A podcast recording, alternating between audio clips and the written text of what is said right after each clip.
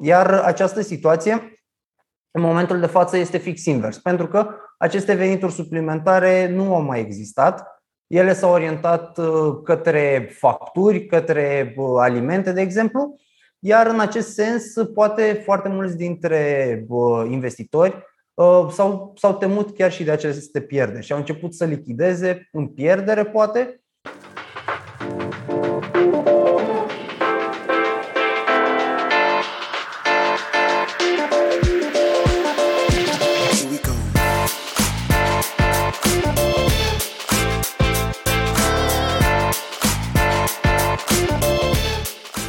Salutare și bine v-am găsit la un nou episod Banii Vorbesc. Suntem uh, deja în noiembrie, ceea ce ușor, ușor ne apropiem și de finalul acestui sezon uh, minunat cu multe, multe interviuri. Invitatul meu uh, este unul special, este Radu Puiu, este, cred că, investitor în primul rând și după aia este research analyst în cadrul XTB România și poate o să ne spună el ce înseamnă mai exact research analyst, pentru că mi se pare o poziție foarte faină. Uh, mulțumesc, Radu, că ai acceptat uh, invitația mea, având în vedere cumva contextul acesta foarte diferit în care ne aflăm noi în acest moment și despre care o să vorbim în interviul uh, acesta. Faci parte din cadrul XTB, o platformă pe care eu o folosesc foarte mult și o recomand cu mare drag tuturor care ne ascultă.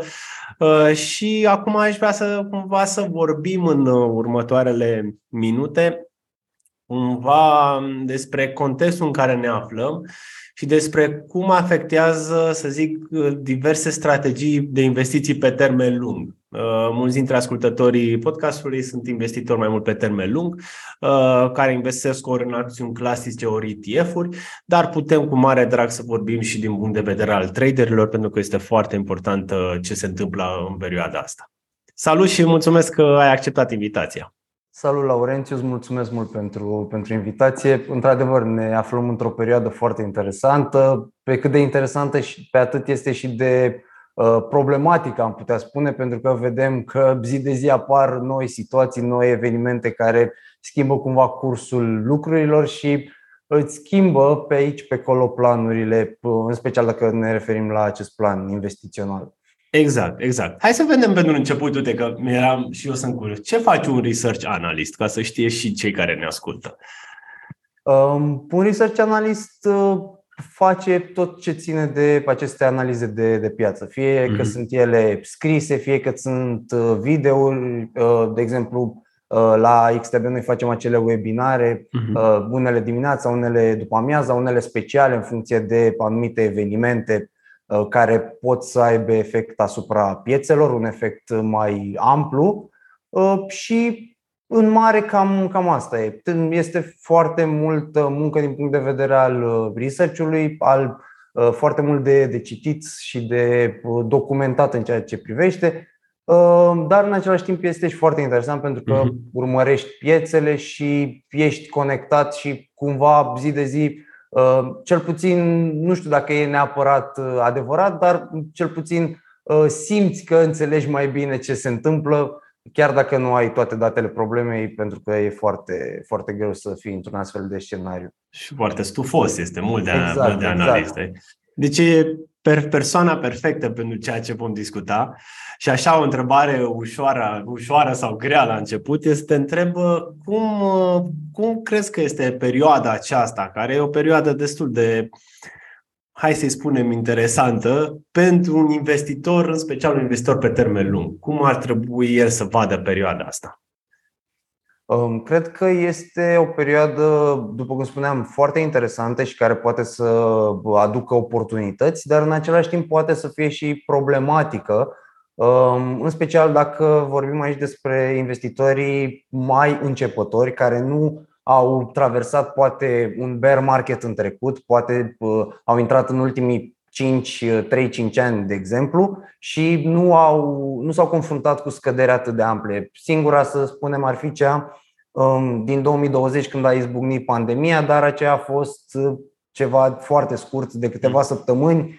Nu putem să, să o comparăm cu situația actuală, uh, dar după cum spuneam, uh, apar și oportunități, pentru că companii solide sau poate indici pe care în trecut îi considerai foarte atractive. Acum vedem că sunt la valori mai reduse, la prețuri mai joase, ceea ce pentru un investitor pe termen lung poate să fie de folos pentru a obține în viitor rezultate mai bune și randamente superioare. Pentru cei care nu știu, poate, ce înseamnă un bear market? Adică unde, la ce scăderi ne, ne referim când vorbim de un bear market? Din punct de vedere al definiției de manual, am putea spune, un bear market înseamnă scăderi mai mari de 20% de la uh, maximul anterior. Mm-hmm. Acum, dacă ne referim la piața din SUA, maximul anterior este chiar maximul istoric, care a fost atins, uh, depinde, undeva spre sfârșitul anului trecut, pe anumiți indici la începutul acestui an și în momentul de față, cam pe toți indicii din SUA ne aflăm la mai mult de minus 20%. 20. Da, mhm. deci cam, cam asta, ar fi, asta ar fi definiția de, de manual. Da, uh, deci 20% scăderi când vorbim de, de bear market. Nu? Da. Deci asta e. De la 20% în jos, pentru că de rare ori se, se opresc la acel 20%. Clar, clar, clar, clar. Um, da, uite, pentru cei care cred cumva că, nu știu, o să meargă piața mai în jos sau mai în sus, care crezi că ar fi, nu știu, semnalele uh, la care să ne uităm noi ca investitori, să vedem dacă piața poate își revine sau poate merge și mai mult în jos? Care ar fi niște lucruri, puncte cheie pe care ar trebui să ne uităm?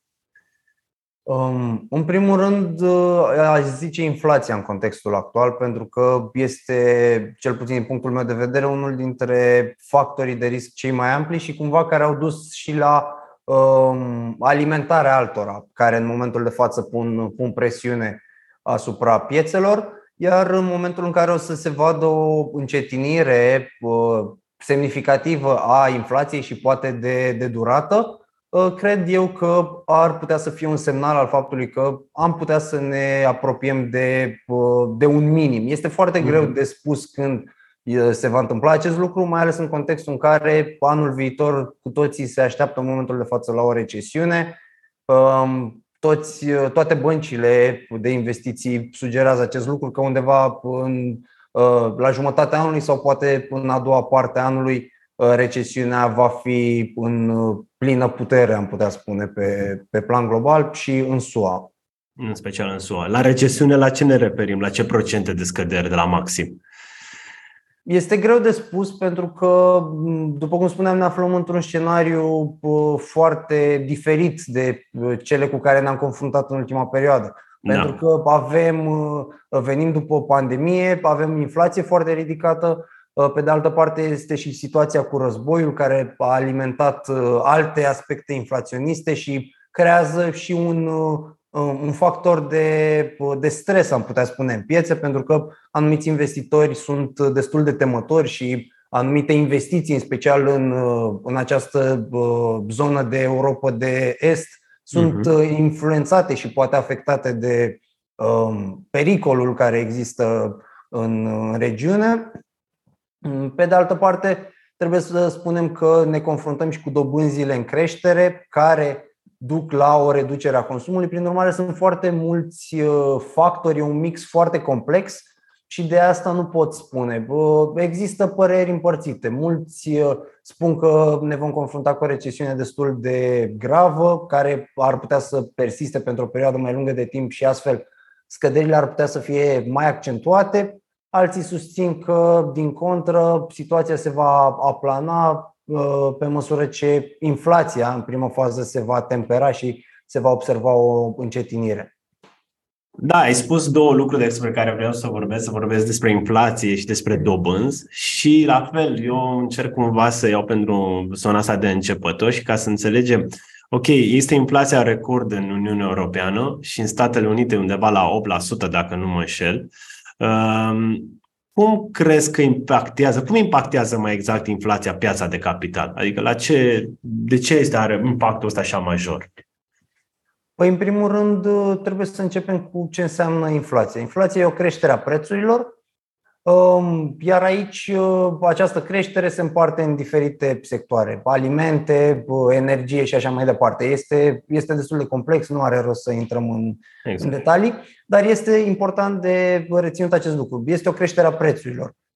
În momentul în care prețurile cresc, um, impactul sau presiunea pe care o pun asupra venitului tău este mai mare, pentru că în momentul de față ce cumpărai acum 2 ani cu 2000 de lei, în momentul de față nu mai cumperi, poate cumperi la jumătate sau ceva de genul. Prin urmare, în trecut, când inflația era foarte joasă, adică prețurile erau mai scăzute, dintr-un, din același buget pe care o persoană sau un investitor îl deținea, putea să achiziționeze mai mult. Îi ajungea pentru traiul de zi cu zi și poate îi rămânea și ceva în plus care se orienta către o investiție, către, către economii. Prin urmare, era un venit suplimentar, am putea spune.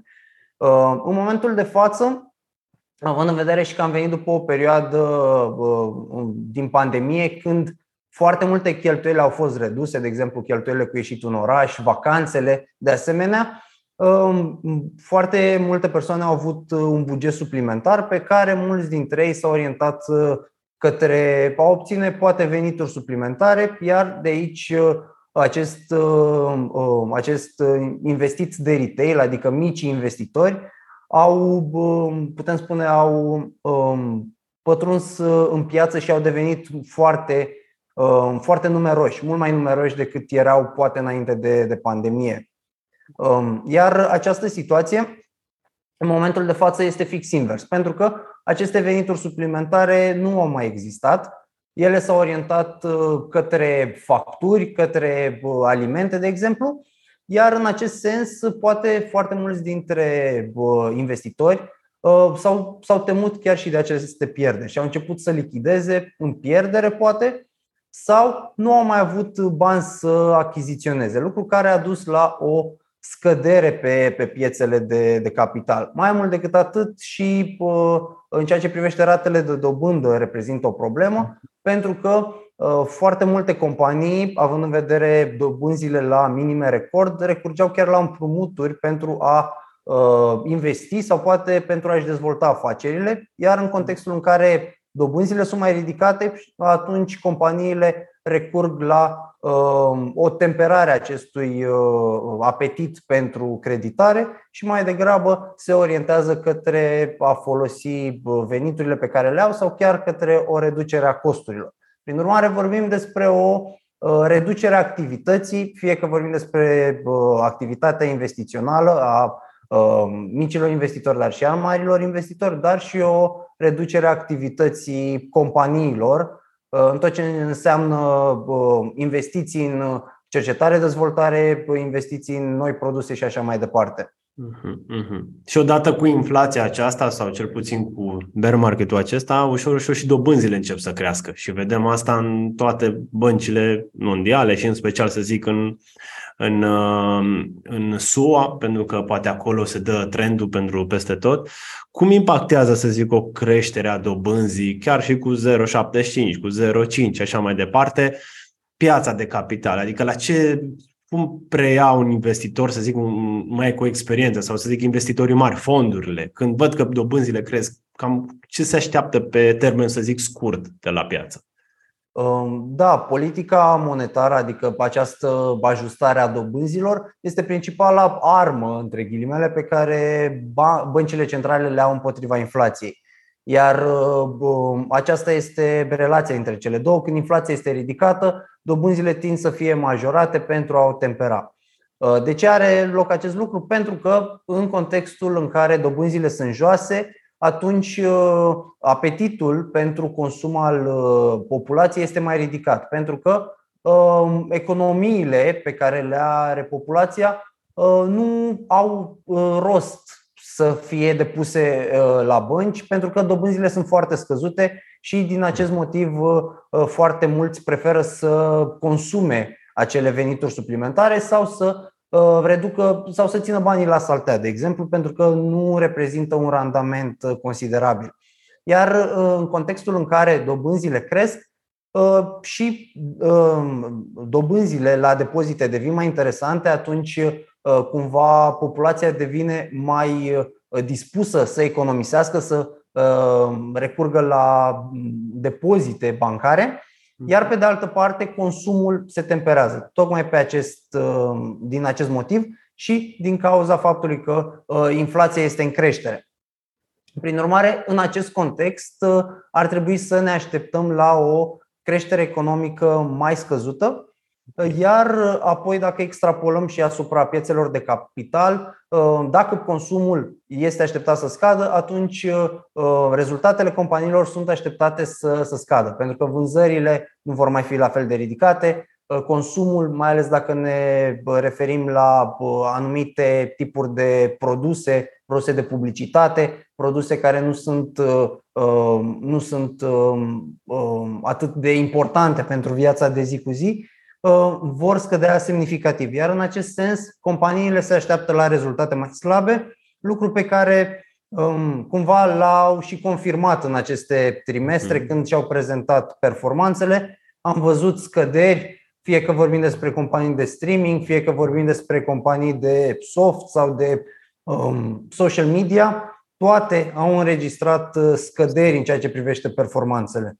Uh-huh, uh-huh, uh-huh. O să ajungem un pic și acolo. Dar uite, un alt indicator interesant este rata șomajului. Nu? Rata șomajului care și el face parte poate din contextul ăsta total. Dar totuși în SUA rata șomajului încă este mică momentan. Uh, ne așteptăm la o creștere, având în vedere că poate companiile nu o să mai aibă așa de multe venituri, poate nu o să mai investească în alte, să zic, uh, cum ai spus și tu, un research sau în alte uh, produse noi. Ne așteptăm la o creștere a ratei de șomaj și dacă da, aceasta va fi un ajutor în acest bear market sau nu va fi un ajutor? Da, ne așteptăm la o creștere a ratei șomajului, mai ales pentru că Rezerva Federală a spus că acesta este unul dintre obiectivele sale împotriva inflației.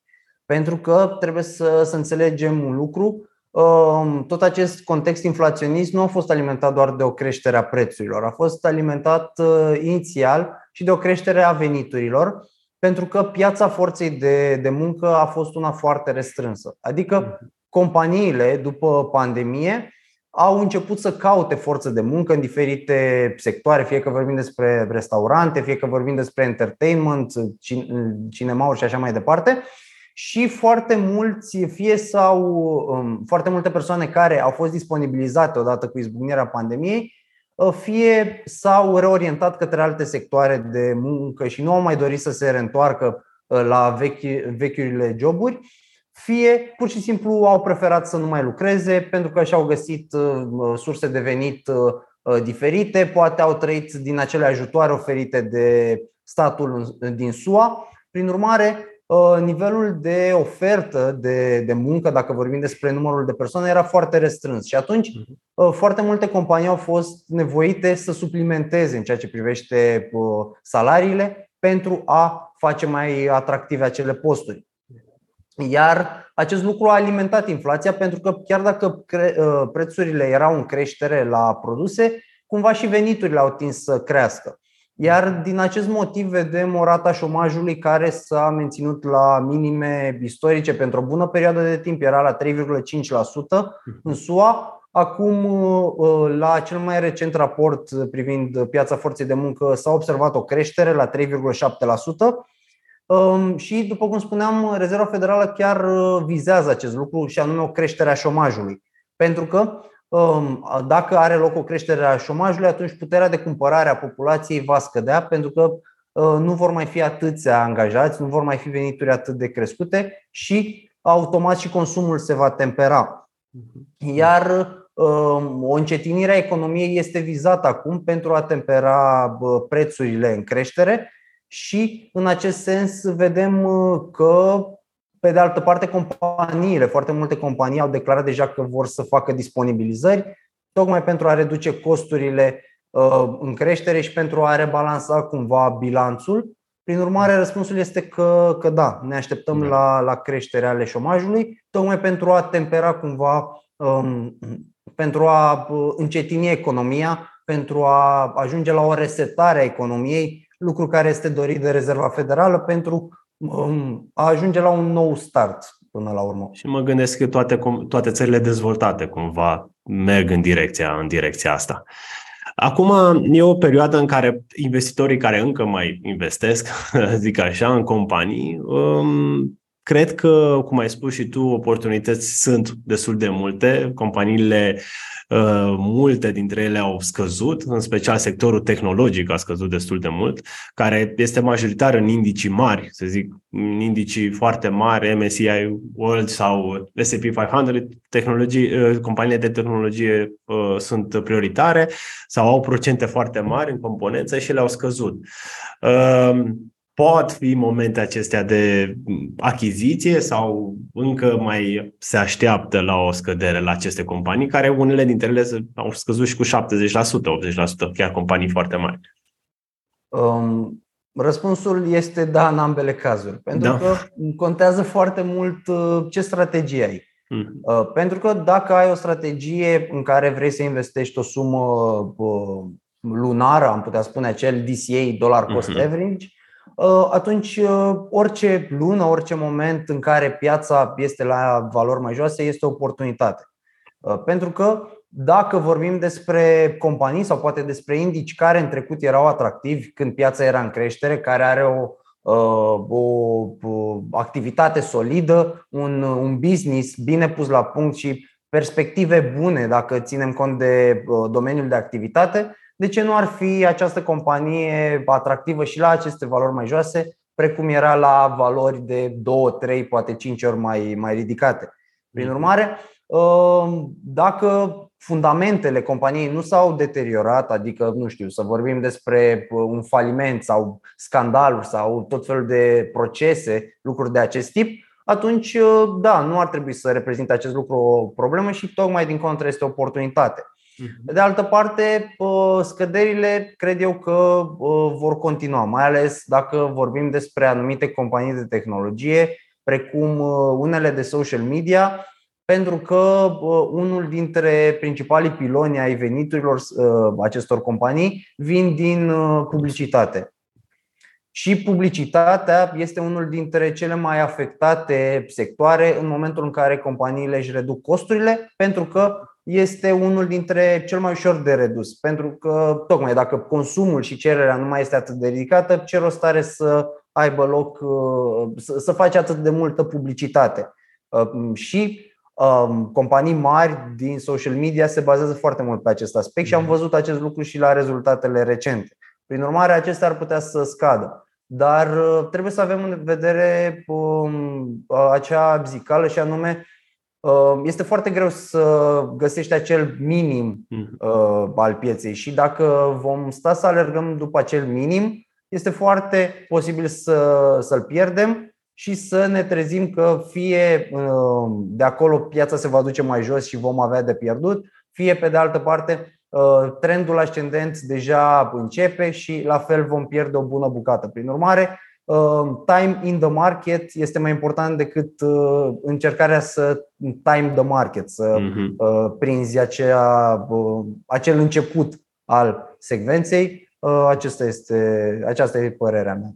Exact, da. foarte, foarte bine. Și uite, chiar acum ai spus de fundamental, dacă era întrebarea acum ca niciodată, dacă înainte ne uitam la tehnic poate mai mult sau la, nu știu, la știri, la zvonul că se întâmplă ceva cu X, Y, ce companie. Acum, mai mult ca niciodată, fundamental, mai important decât tehnic? Um, cred că depinde foarte mult de, um, de orizontul de timp pe care privim. Uh-huh. Pentru că dacă privim uh, către investiții poate speculative pe termen mai scurt, adică să profităm fie de trendul actual, uh-huh. de mhm. situația actuală, fie să, nu știu, încercăm anumite investiții pe câteva zile, o săptămână, ceva pe termen, pe un orizont de timp scurt, atunci analiza, funda, atunci analiza tehnică poate să fie de ajutor pentru că se observă anumite, anumite modele, anumite formațiuni. Mai mult decât atât, putem să observăm anumite poziții, long sau short, care să alimenteze mișcări de moment, dar cam atât. Uh, pe de altă parte, dacă ne uităm din punct de vedere uh, al unui orizont de durată, atunci analiza fundamentală cred eu că este cea care contează. Pentru că vedem um, că deși companiile reacționează la aceste vești și știri pe termen scurt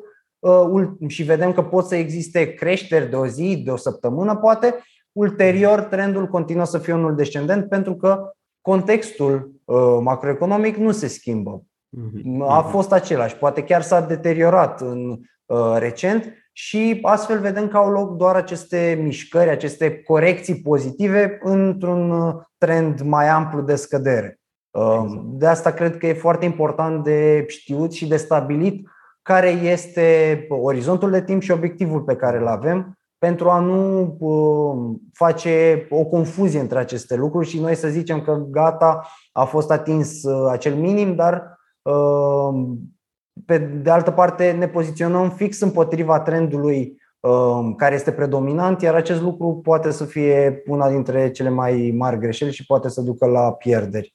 Mm-hmm. Da, ce legat de orizontul de timp, că e foarte important asta și când vorbesc de investiții pe termen lung, vorbim de, nu știu, minim 10 ani, din punctul meu de vedere.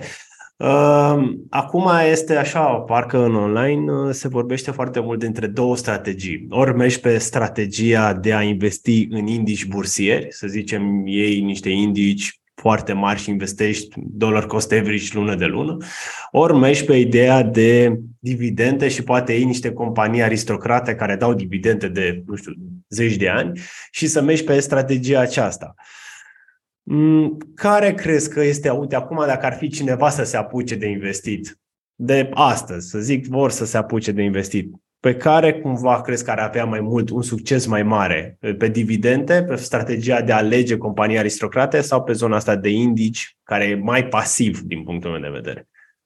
Cred că depinde foarte mult de la persoană la persoană, pentru că um, și aici mă refer în special la apetitul pentru risc sau la aversiunea față de risc. Uh, pentru că companiile de tipul celor aristocrate de dividende pe care le menționai Uh, în astfel de perioade în care uh, vedem uh, probleme, vedem teama de recesiune, tind să performeze mai bine, poate, dacă nu pozitiv, scăderile să fie mai mici. Mm-hmm. Pentru că dacă ne uităm, majoritatea fac parte din acea veche economie, adică în mare parte economia tangibilă se ocupă de sectoare de bază, consumer staples, adică bunuri de consum uzual, Um, utilități și așa mai departe. Prin urmare, vorbim despre um, o afacere foarte uh, bine pusă la punct, dar în același timp și foarte, uh, foarte ușor de materializat. Sunt, uh, sunt bunuri fizice, practic. Pe de altă parte, dacă ne uităm în investițiile în indici, acolo um, astfel de perioade pot să ducă la scăderi mai, mai mari, ceea ce poate să creeze un disconfort pe plan psihologic dar în același timp, dacă facem o comparație între modul în care uh, indicii au performat, uh, poate după acea scădere din timpul pandemiei și până la atingerea maximului recent, și modul în care au evoluat acele uh, companii de dividende, vedem că indicii au avut performanțe mai, mai bune.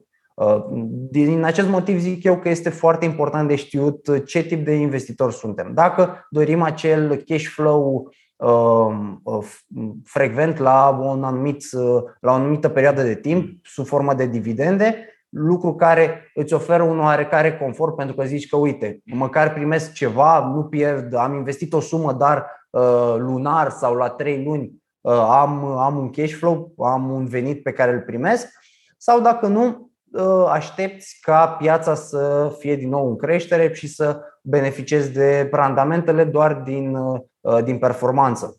Mhm. Mai mult decât atât, trebuie să spun că ă, trebuie să subliniem faptul că veniturile care sunt oferite sub formă de dividende de alte companii sunt utilizate pentru dezvoltarea companiei. Prin urmare, de acolo și acele diferențe de performanță, pentru că Uh, compania respectivă care nu oferă dividende poate să evolueze, să crească poate mai rapid decât cea uh, care oferă dividende, tocmai pe fondul acestor uh, diferențe de utilizare a veniturilor. Mhm, mhm, așa este. Legat de sectoare, uite, vorbim de sectoare. Poate care vezi tu că pentru 2023, vorbim de 2023, ar fi sectoarele care ar fi cu oportunități, să zic, unde vedem niște oportunități, din punctul tău de vedere? Um, păi dacă avem în vedere faptul că ne așteaptă o recesiune, sau cel puțin așa mm. se conturează acum când, când discutăm, um, cred că acele sectoare uh, care oferă bunuri și servicii pe care nu putem să le schimbăm sau la care să renunțăm. Și anume bunuri de acele bunuri discreționare pe care nu putem, la care nu putem să renunțăm, alimente de bază, sau uh, alimente la prețuri mai scăzute. Sunt anumite companii de retail care oferă astfel de, de produse și pot să mhm. înregistreze performanțe întrucât uh, veniturile lor vor fi în continuare constante, pentru că uh, tocmai pe măsură ce veniturile scad, poate, sau prețurile sunt în creștere, oamenii se orientează la variante mai, uh, mai puțin costisitoare Uh, de asemenea, cred că utilitățile ar putea să fie interesante pentru că oamenii, chiar dacă uh, vor, uh, poate vor reduce consumul de energie sau consumul de gaze naturale, nu vor renunța 100% și în contextul în care prețurile vedem că sunt mai ridicate, cumva se va compensa consumul mai redus cu veniturile suplimentare din prețurile mai, mai ridicate. Și unul dintre sectoarele interesante din punctul meu de vedere cred că poate să fie cel aerian. Chiar dacă a traversat o perioadă foarte problematică, um, am văzut că uh, recent, uh, la cele mai recente raportări financiare, companiile au raportat cifre foarte bune și mai mult decât atât, un lucru oarecum surprinzător a fost faptul că cererea pentru bilete de avion, chiar dacă prețurile sunt mai ridicate, a fost în continuă creștere. Și vedem acest trend al faptului că oamenii sunt mai degrabă dispuși să renunțe la alte cheltuieli pentru a își face o vacanță sau pentru a beneficia de, de biletele de avion, tocmai pe fondul faptului că în pandemie a lipsit foarte mult acest lucru. Și astfel putem să vedem o trecere dinspre consumul de bunuri, poate cu valori mai ridicate, către experiențe. Uh-huh. Și uh, uh, o vacanță se încadrează în acest sector de, de experiențe. Ok, o altă întrebare pe care o am este legat de un renumit portofoliu pe care îl știu mulți oameni, mulți investitori, să zic începători. Portofoliul acela de 60% acțiuni, 40% obligațiuni. În fine, ETF sau nu știu, prin alte metode. Dar cumva dacă în alte perioade de criză, în ghilimele sau recesiune, era cumva bonțurile creșteau și cumva suplineau scăderea acțiunilor și așa mai departe, anul ăsta parcă nu mai funcționează așa. Cumva și acțiunile și bonțurile cumva au scăzut în, aceeași, în același ritm, poate chiar și mai mult la zona de, de bonds. Uh, cum vezi cumva dacă acest portofoliu mai este viabil, poate pe termen lung, sau doar este un caz izolat de un an, doi, în care să nu, să nu funcționeze cele două? Da, ai subliniat foarte bine și um, că această corelație, pentru că este vorba despre o corelație, uh-huh. între acțiuni și obligațiuni nu a mai funcționat și dacă ne uităm pe un grafic comparativ între cum a evoluat uh, poate un indice de obligațiuni cu modul în care a evo- au evoluat un indice de acțiuni, vedem că pentru lungi perioade de timp cele două au tins să evolueze în aceeași direcție. Mhm. Iar uh, acest uh, tip de portofoliu era cunoscut tocmai pe fondul unei diversificări, pentru că cele două clase de active erau cunoscute drept uh, invers corelate și anume când unul scade, celălalt crește și, și viceversa. Uh, cred că această situație uh, ar putea să fie doar un aspect uh, temporar, pentru că și în trecut au mai existat situații de acest tip și mai mult de atât trebuie să înțelegem contextul în care ne aflăm, și anume în care inflația a fost foarte ridicată, ratele de dobândă de-abia au început să fie majorate de băncile centrale și randamentele obligațiunilor au fost foarte scăzute. De-abia acum am văzut creșteri Uh, de la uh, o serie de minime istorice, am putea spune, sau mai multor decenii. Prin urmare, uh, nu era atractiv pentru investitori să cumpere obligațiuni pentru că randamentul oferit era mult sub inflație și astfel au considerat, cred eu, că există alte oportunități. Mai mult, cred că și um, toată această teamă care a existat în piață um, fie că vorbim despre război, fie că vorbim despre uh, situația poate dintre SUA și China cu acele tensiuni uh, în ceea ce privește companiile listate, în ceea ce privește uh, tot acest uh, război la distanță, a creat oarecum o stare de incertitudine și de teamă pentru investitori și mai degrabă ei au decis să dețină cash, poate, în ideea în care apar anumite oportunități și să achiziționeze sau poate să își mențină pozițiile pe termen lung în diferite clase de active. Prin urmare, cred eu că a avut loc o realocare și o schimbare oarecum a intențiilor investitorilor în acest sens. Mhm. Ziceai tu de inflație. Există în acest moment instrumente, să zic pe termen scurt poate, care să ne, uh, să ne protejeze de inflație? Putem cumva noi să ne protejăm de inflație în acest moment dacă aveam, nu știu, orice sumă de bani? Um, este greu de, de spus pentru că dacă ne uităm la uh, activele care, uh, din punct de vedere istoric, reprezintă refugii față de mhm. inflație, Uh, toate au performat slab și slab. am văzut uh, aurul în da. scăderi, da. ce poate cele mai mari scăderi din ultimii uh, zeci de ani. La fel vedem și clasicele monede precum yenul japonez, care la fel este la minime istorice în raport cu dolarul american. În acest sens, cred eu că cash-ul a fost un, o modalitate bună, am putea spune, de a menține Uh, de a te proteja oarecum de inflație, chiar dacă poate suna paradoxal, pentru că tocmai că puterea de cumpărare scade, mm-hmm. cumva deținerea de cash în ideea de a investi. Pentru mm-hmm. că dacă ne uităm la modul în care a performat dolarul american, vedem că acesta a evoluat extrem de bine, vedem că a fost la maxime istorice sau istorice, da. multianuale da.